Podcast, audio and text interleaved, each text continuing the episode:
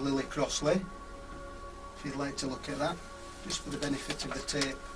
Dr Shipman's eyes are closed and he didn't look at the photograph at all. Can you remember Lily Crossley at all?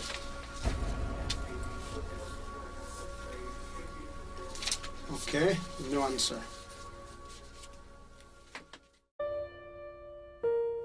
His patients were mainly elderly women living alone and vulnerable.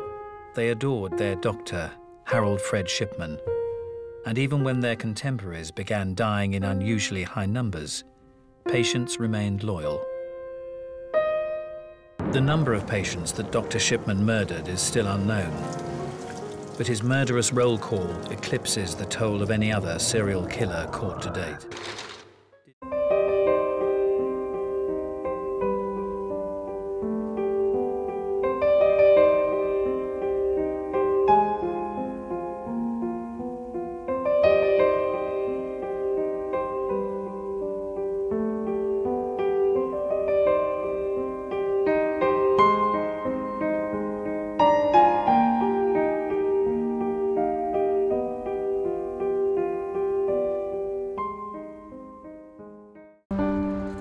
For his victims, death came in the afternoon, but for Harold Frederick Shipman, it came in the early hours of the morning at Wakefield Prison on Tuesday, the 13th of January 2004. Prisoner CJ 8199, the expert in death, had timed his final act well. He was beyond saving. He had been alive at 5 a.m. when the last check was made on him, and he knew the next check was not for another hour. As a doctor, he also knew that four minutes was the maximum time he needed. What he has done is he's taken to his grave the um, reason and the motivation behind his killing and left everybody guessing in relation to that and uh, sort of perplexed uh, forevermore.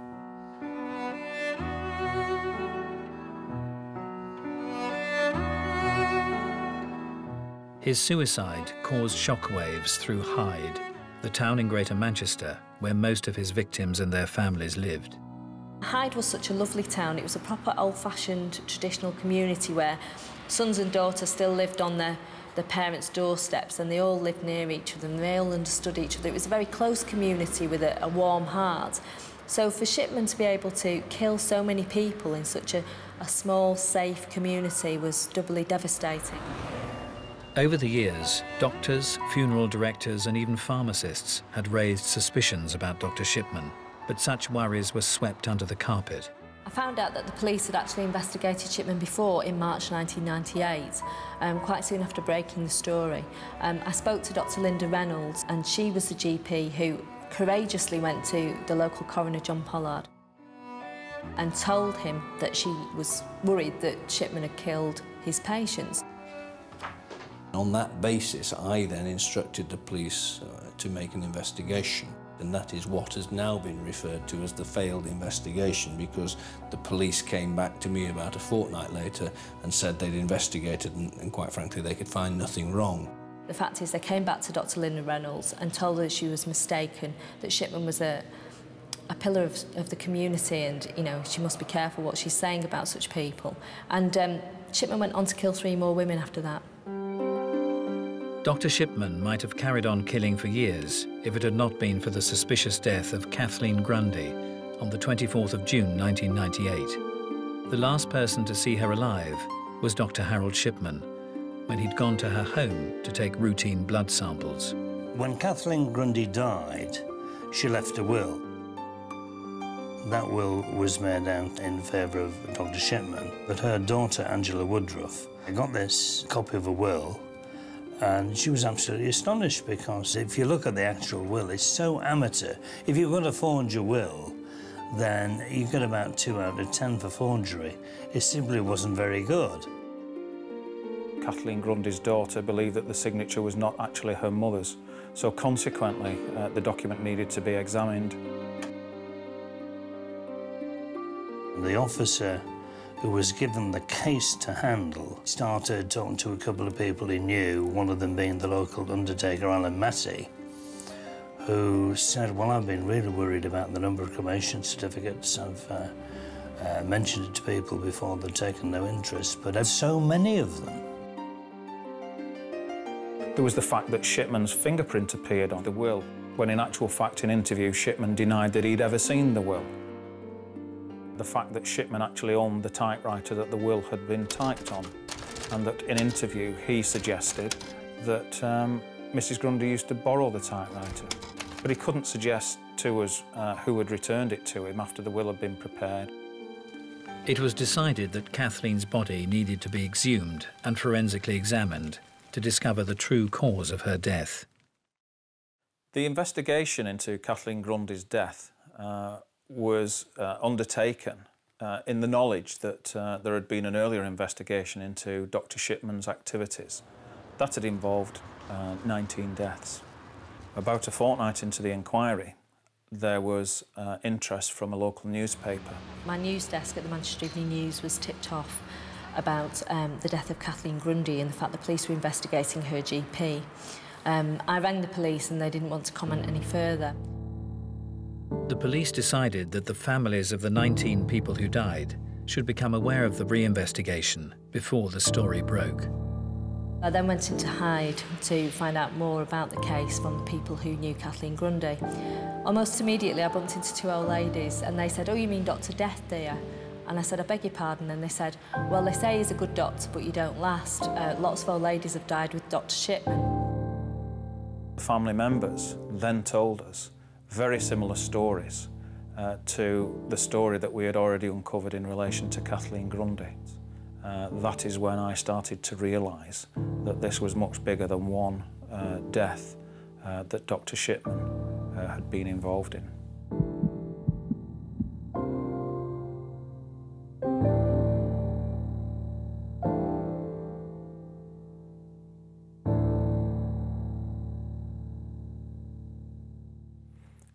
The exhumation uh, and uh, a pathologist actually performed a post-mortem.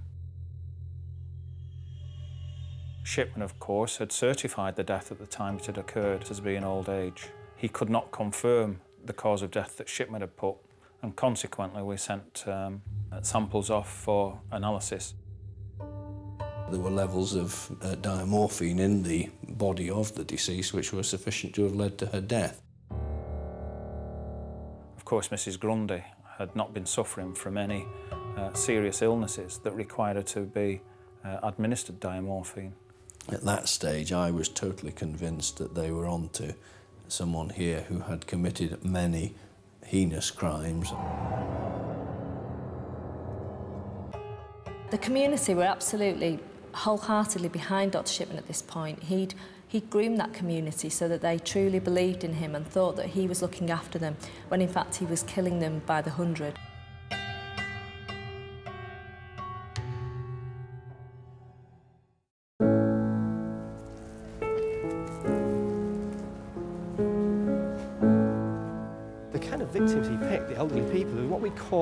The category of less than dead. In other words, the kind of people that if they've passed away, you don't actually notice so well. Um, they're not the kind of people that are going to cause a big fuss because almost it's expected. And in fact, um, counter to most serial killers, he's one of the few people who could probably get the relatives or the council to take away the body for him. The way in which the victims were found was in itself quite disturbing. Many of them were found fully clothed uh, in the middle of the daytime, often sitting upright in a chair or on a sofa.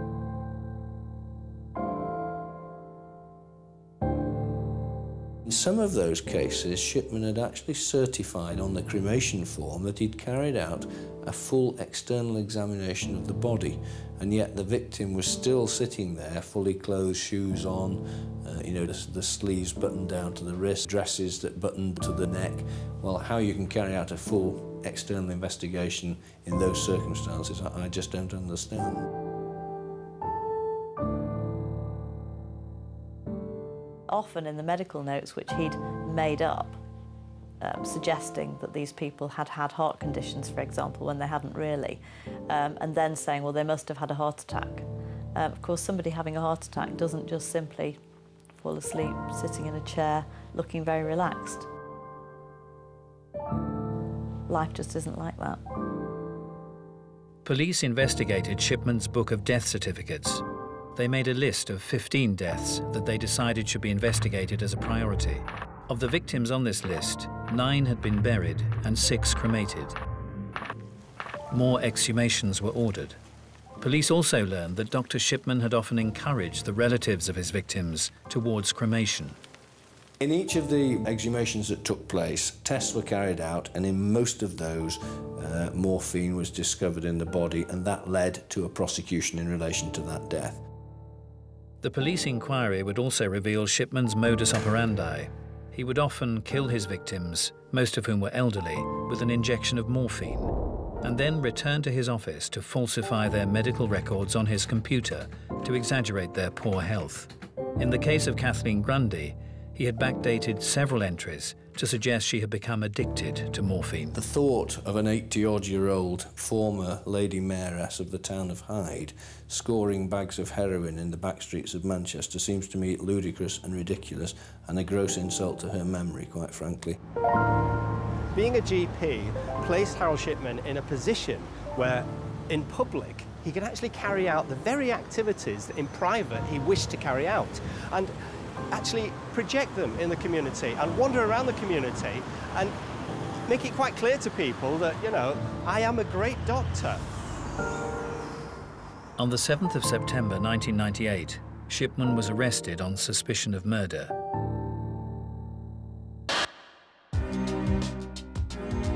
Who was the real Dr. Shipman? What made him a monster? In order to actually find out about this actual behaviour and how it developed, we have to look back in time very closely at his childhood and even beyond.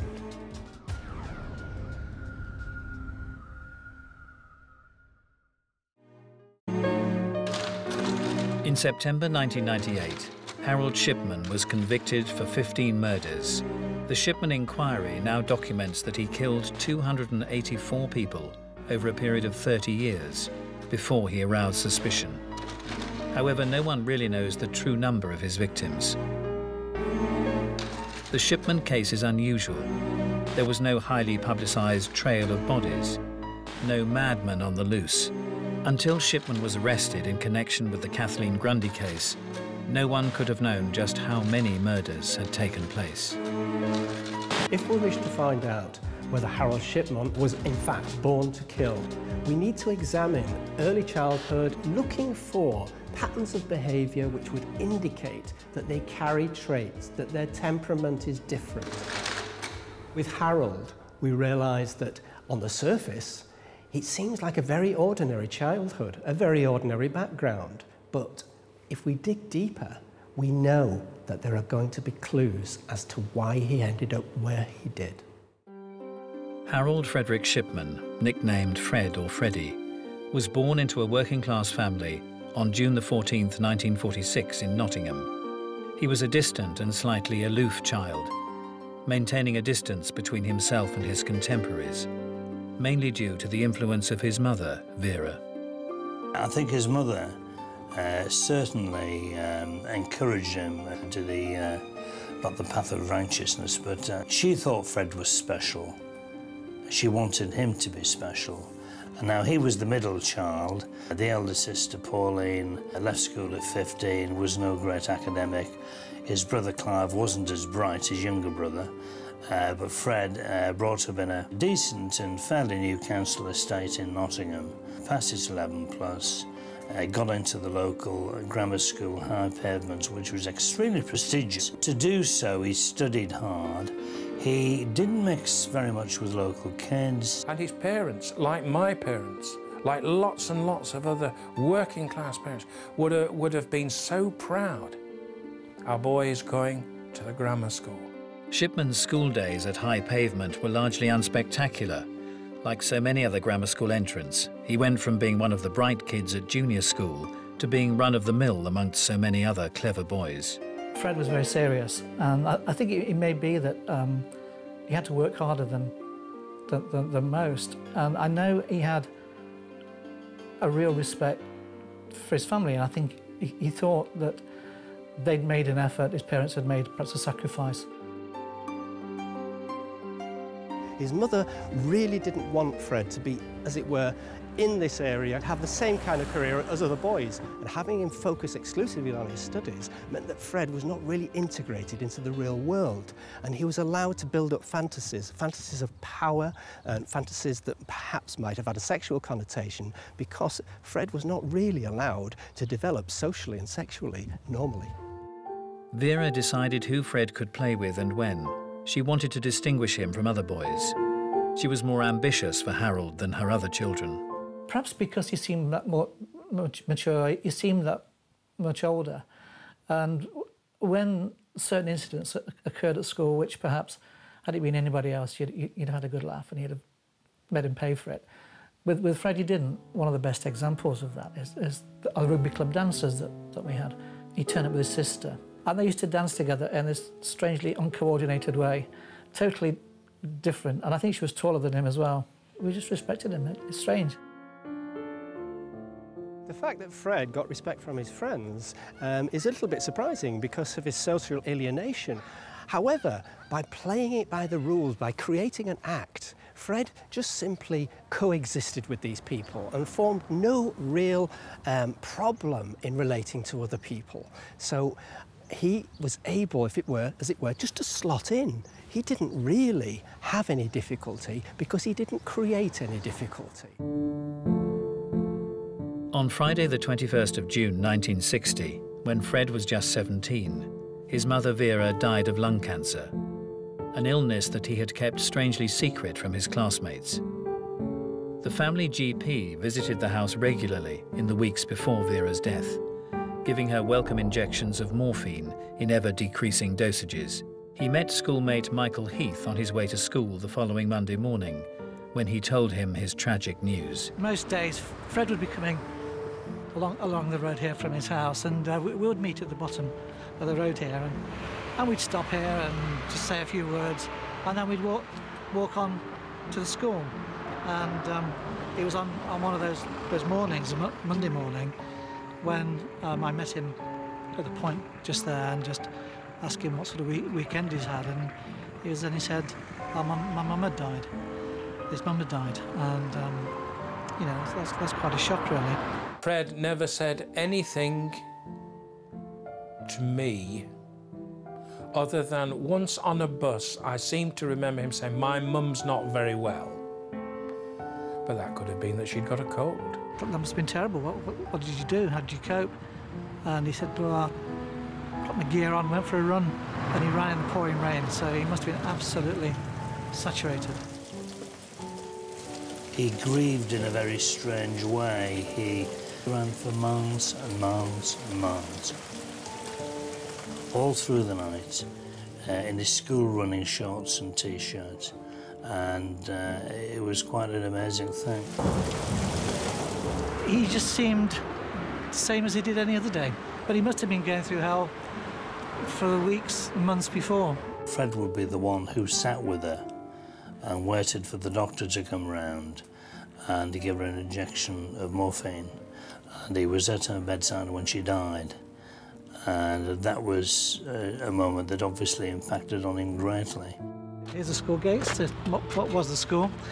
Um, there's, there's 10 minutes on, on that particular morning that he told me that his mum had died, but mm, awkward, to, to, to, say the least. And I must admit, when, when we arrived, it was a bit of a relief for us to go our own separate ways. It's interesting that he'd shown no interest in medicine or said he wanted to be a doctor until after his mother passed away. Many have drawn the comparison between Fred's experience of his mother dying under morphine and his later use of morphine to actually execute the old ladies. Now, there has to be a connection, and very few people have actually drawn why one leads to the other. If you look back in Fred's history, he constantly used exercise. Exercise generates what we call endorphins. Endorphins are extremely powerful opiates, a hundred, sometimes a thousand times more powerful than heroin. Now, Fred was accustomed to this, if you like. When his mother passed away, he experienced what many people experience when a family member finally passes away after a grueling period. He felt relief. He felt a certain lifting.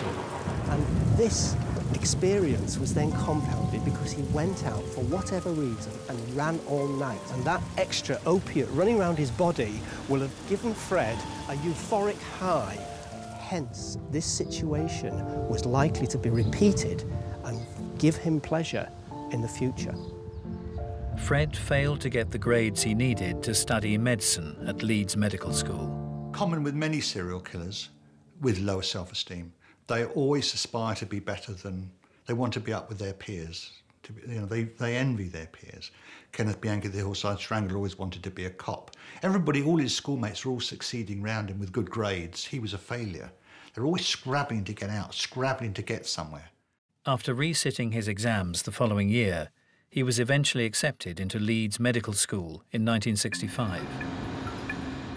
Did Shipman decide to become a doctor to save people or to have the power to kill them? When Shipman first went to Leeds, he regularly got a bus into Leeds every morning, and on that same bus with, there was a young girl called Primrose Oxtoby, who, like Shipman, had had a rather austere upbringing. She left school at uh, 15 without any qualifications, and she got onto uh, an art and design course uh, at a college in Leeds. And on that bus it was uh, they're very good looking at the time, Shipman, and they hit it off. But very quickly after meeting, after about six months, she was pregnant. Shipman was careless, reckless for the first time in his life. They got married at uh, a register office. There isn't even a photograph in existence of that wedding. Shipman qualified from Leeds Medical University and went on to Pontefract General Infirmary to train as a junior doctor. After 12 months, he was duly licensed to practice medicine. According to the Shipman inquiry, this was where his first recorded murder took place. The Shipman inquiry found that he killed a four-year-old girl, for example, and, and she was very, very ill and, um, and dying. And her mother left the room saying, please be kind to her. And he took that as his cue to kill her. Uh, he might have pretended that he, that was euthanasia and that he was doing that child a favour. But he wasn't because that child didn't die in her mother's arms. Her mother was having a cup of tea in the hospital cafe. So I think even then he had a very cruel streak that wanted to end lives, come what may. It is absolutely uncertain exactly where Harold Shipman began to kill people. It may have been uh, the case of the four-year-old girl, but we do know that as he approached that time, Harold will have had some swelling and some strangely unexplicable pleasurable feelings um, that were probably associated with the event with his mother and he would suddenly start to feel he was in that powerful role, that controller of life and death. In a way, it harks back to that very moment when he thought he should be that GP by his mother's bedside. By 1974, he was a father of two and had joined a medical practice in the Yorkshire town of Todmorden. In this North English setting, Fred seemed to change character. He became an outgoing, respected member of the community in the eyes of his fellow medics and patients. But moving into general practice as a junior partner was clearly very attractive. And he went and worked uh, at the Abram Ormerod practice in Todmorden, where there was illness among the partners. And Dr. Michael Grieve welcomed him with open arms. He was extremely good, almost manic in the way he carried out his duties and brought us all the latest techniques and kept us very much up to the mark. He was really, he, at the time, one would have said an answer to prayer, he, just what we needed. The doctors did not choose their patients. The patients chose the doctor that they liked.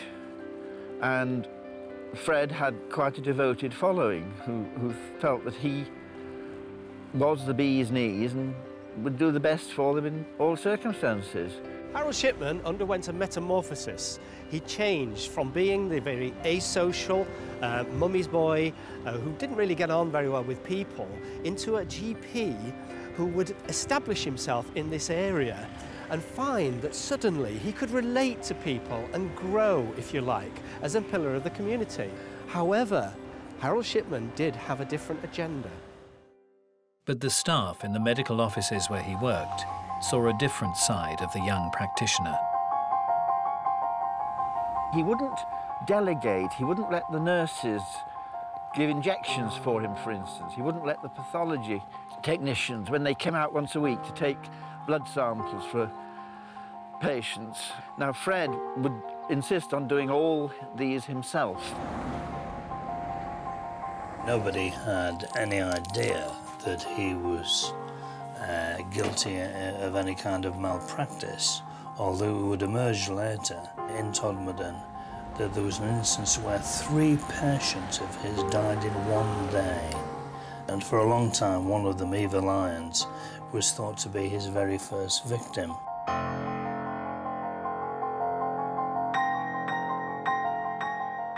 But the village doctor wasn't as perfect as the fellow GPs thought. It was discovered that he had a drug addiction. One of the other doctors in the practice uh, happened to be in the pharmacist, and she opened the book and said, you, know, you should look at this, you know. And there were scores of entries.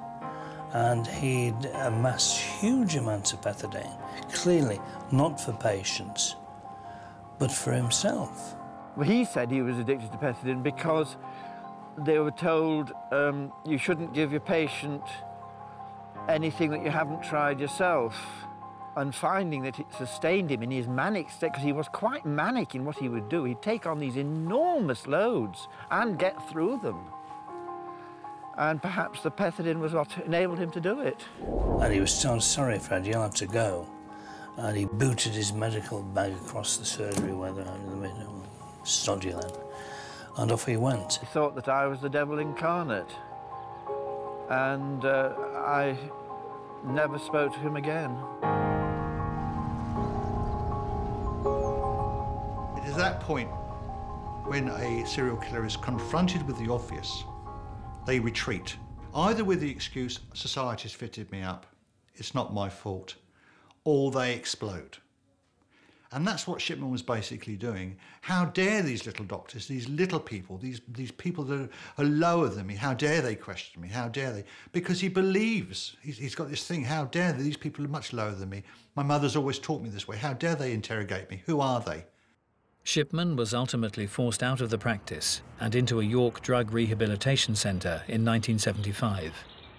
Two years later, his many convictions for drug offences, prescription fraud and forgery cost him a surprisingly low fine of £600. After about a year or so, he saw uh, an advert for uh, a junior partner in a practice and hired and he applied for it. And when he went there, he was totally open about his uh, previous drug habits and said, look, I'm completely clean. I was under enormous stress. The General Medical Council is going to allow me to carry on working as a doctor and I'd love another chance. And they believed him and took him in. In 1977, he was accepted to practice in the Donnybrook Medical Centre in Hyde, and it was here that he felt free to kill. You know, Hyde's not a very big town, and, and obviously we had a shop. We knew lots of people that were Fred's patients, and everybody seemed to have the same um, opinion that he was a caring guy. You know, he just seemed a normal guy. Again, he played the role of the dedicated, hard-working and community-minded doctor, highly respected in the area and making many friends. We went to a couple of social functions with them. They were good company outside and extremely popular with everybody that was there. Giving the impression the guy was just a normal guy, you know.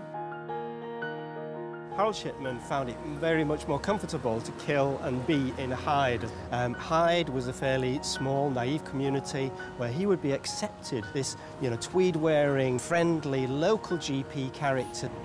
Harold Shipman had had um, what we call career development as a killer. He had actually developed as a killer to the stage of being Dr. God.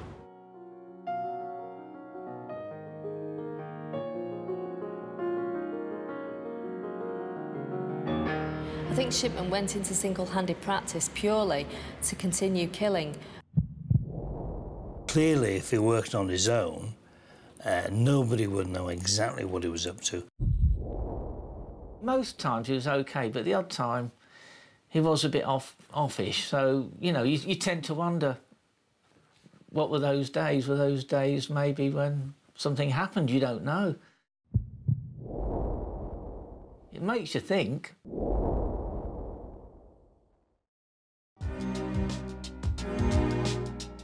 Because of the nature of the Shipman case, it may never be possible to document the exact number of murders he committed.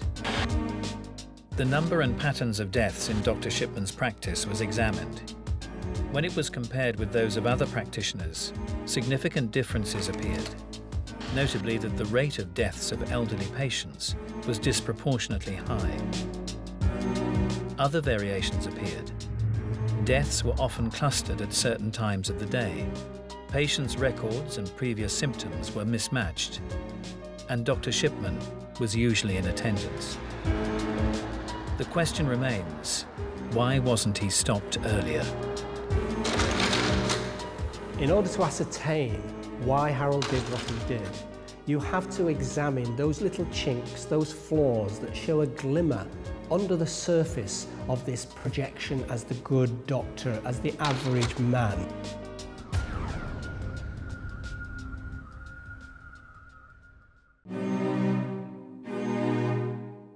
In this macabre tale, Dr. Shipman's former patients are grateful he was finally stopped. Could they have been next? And there's little doubt that some owe their lives to a determined and intelligent woman named Angela Woodruff. Determination to solve a mystery about her mother's will helped ensure that on Monday, the 31st of January 2000, the jury at Preston Crown Court found Shipman guilty of murdering 15 of his patients and forging the will of Angela's beloved mother, Kathleen Grundy. It's difficult to believe that we were friends with um, Fred Shipman, who, who, was one of the, the, biggest serial killers in Great Britain. But uh, when he's such a normal guy, he, he just fooled everybody. He shouldn't be playing God anyway. Nobody should be doing that. Many of his victims lived on their own. Um, a lot of them um, used to regard his visits to them as being something to look forward to. There were many instances of them being dressed in their best clothes, as if they were getting a visitor and it was something to look forward to, and therefore, you know, let's put on something nice because the doctor's coming to visit was all part of this um, great power trip that he was on, that their last words would have been, thank you, doctor.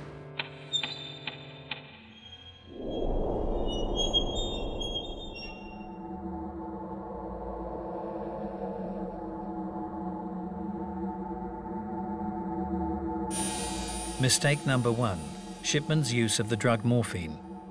Morphine is one of the few poisons that can remain in body tissues for centuries. There are other substances which he could have used which would have been either less traceable or even not traceable at all uh, within the body. Why he chose to use diamorphine, I don't know. One reason might be that he was simply not quite as clever as he thought he was and didn't realise that it would be so traceable so easily. The other reason may be that he actually was quite willing and wanted to be found out at some stage. Mistake number two the typewriter and the badly forged will. So when Shipman murdered Mrs. Grundy and forged a will, what was happening? Did he want to get caught? Uh, was he looking for a way out or what? Having killed 283 people, uh, we, and it comes to Kathleen Grundy, well, anybody's fair game.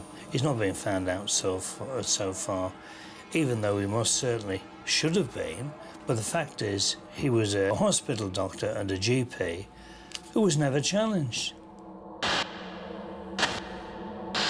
I was very surprised to see that will and, and, what a mess it was. So I think at that point maybe he wanted to get caught. On the other hand, maybe he felt invincible.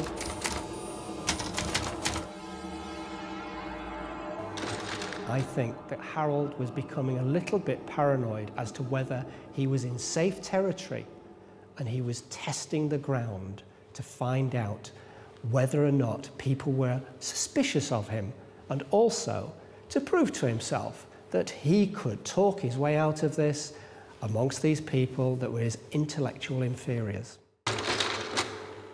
His actual reason for doing it, I'm not sure, I must be honest, I really don't know. I think he expected to set the world on fire, but instead he faced a series of setbacks. He got Primrose pregnant while he was a medical student. He became addicted to pethidine and was caught. So in the end, he was quite disappointed with what he appeared to be. He was quite small and lowly, um, quite a, a small man. And I think that disappointment fueled an anger and an addiction to killing. Certainly there is grandiosity involved. He uh, acted like a supreme being, a godlike figure who clearly had the power over life and death, and he chose to kill people at a time when he wanted to kill them. So why did he kill?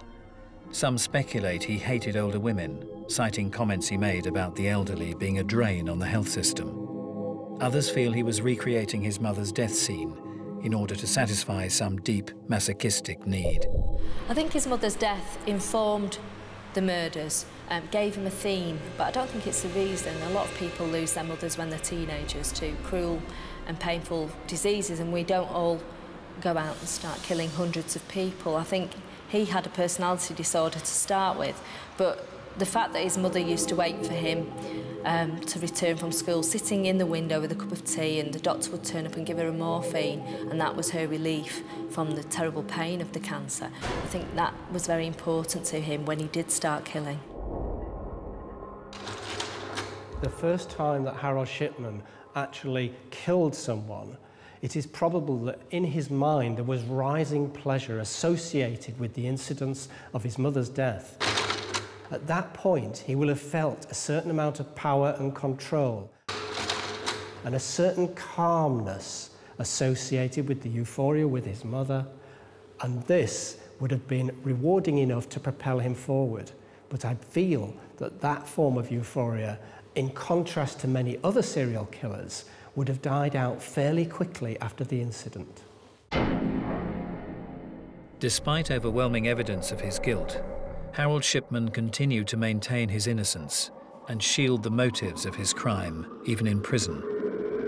When Fred first went into prison, my wife started to correspond with him because, you know, she firmly believed that he was innocent. There are round about 25 letters which um, were written. In all the letters, uh, there's obviously no reference to the fact that he's admitting to anything at all. He was definitely trying to keep as much normality about his um, actions as he possibly could so that anything that people might come up with about what he's supposed to have done seemed totally illogical. He'd been to a house, rolled the sleeve up, administered morphine, killed her. That's what happened, isn't it, Doctor? No. Harold always maintained his innocence to me. Um, he never once, as far as I know, to, to me or any of the other prisoners admitted to the guilt of actually murdering any of the patients. The levels were such that this woman actually died from the toxicity of morphine, not as you wrongly diagnosed. In plain speaking, you murdered her. No. When Dr. Shipman was finally convicted, uh, my wife was very upset and I said, well, there's only one thing you can do. I said, you can't write to the guy. I said, I think, you know, judging by the amount of evidence that's been put forward and the time it's taken, I said, I think it's pretty conclusive that he is guilty. I remember when they first tried charging him for 218 murders on top of what they already accused him of. Uh, that was the first time I'd ever actually seen him react to, the, to his trial on what was going on. And I remember when he came back from court, uh, he just broke down in tears and was explaining to me what had gone. And he said, they're trying to pin another 218 murders on top of me. I mean, he said, I don't, know where it's coming from or where they're getting the evidence from or anything, you know, where they're getting these stories, he used to call them. Um, and that was the first time I actually seen a reaction from him. Um, he smashed his cell up, basically. He just went berserk.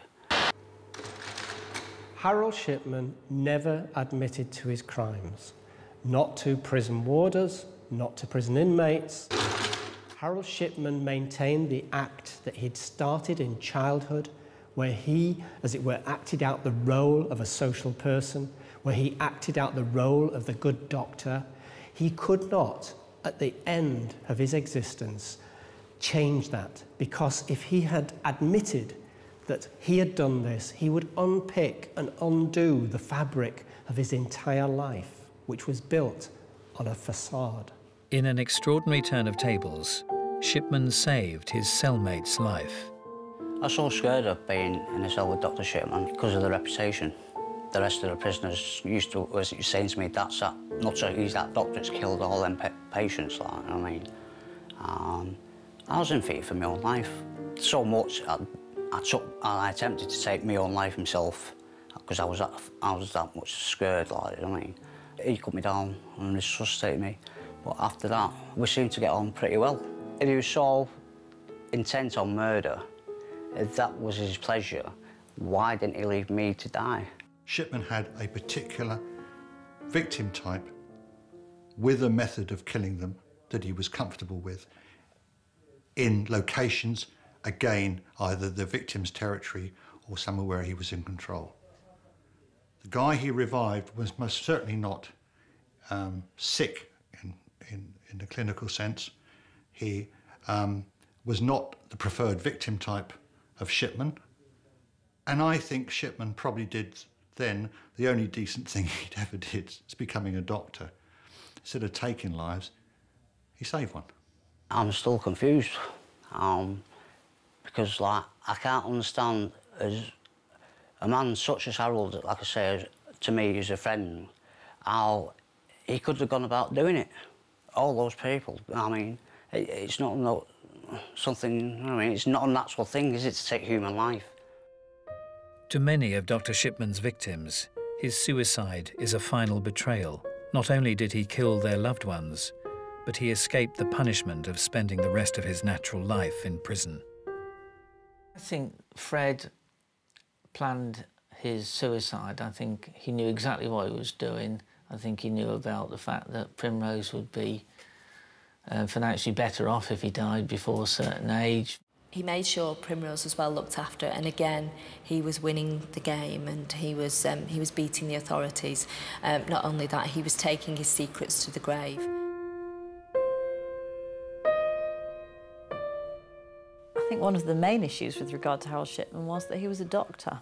We all learned from a very early age that doctors are to be trusted. Do you want to make any comment, Doctor? There's no comment.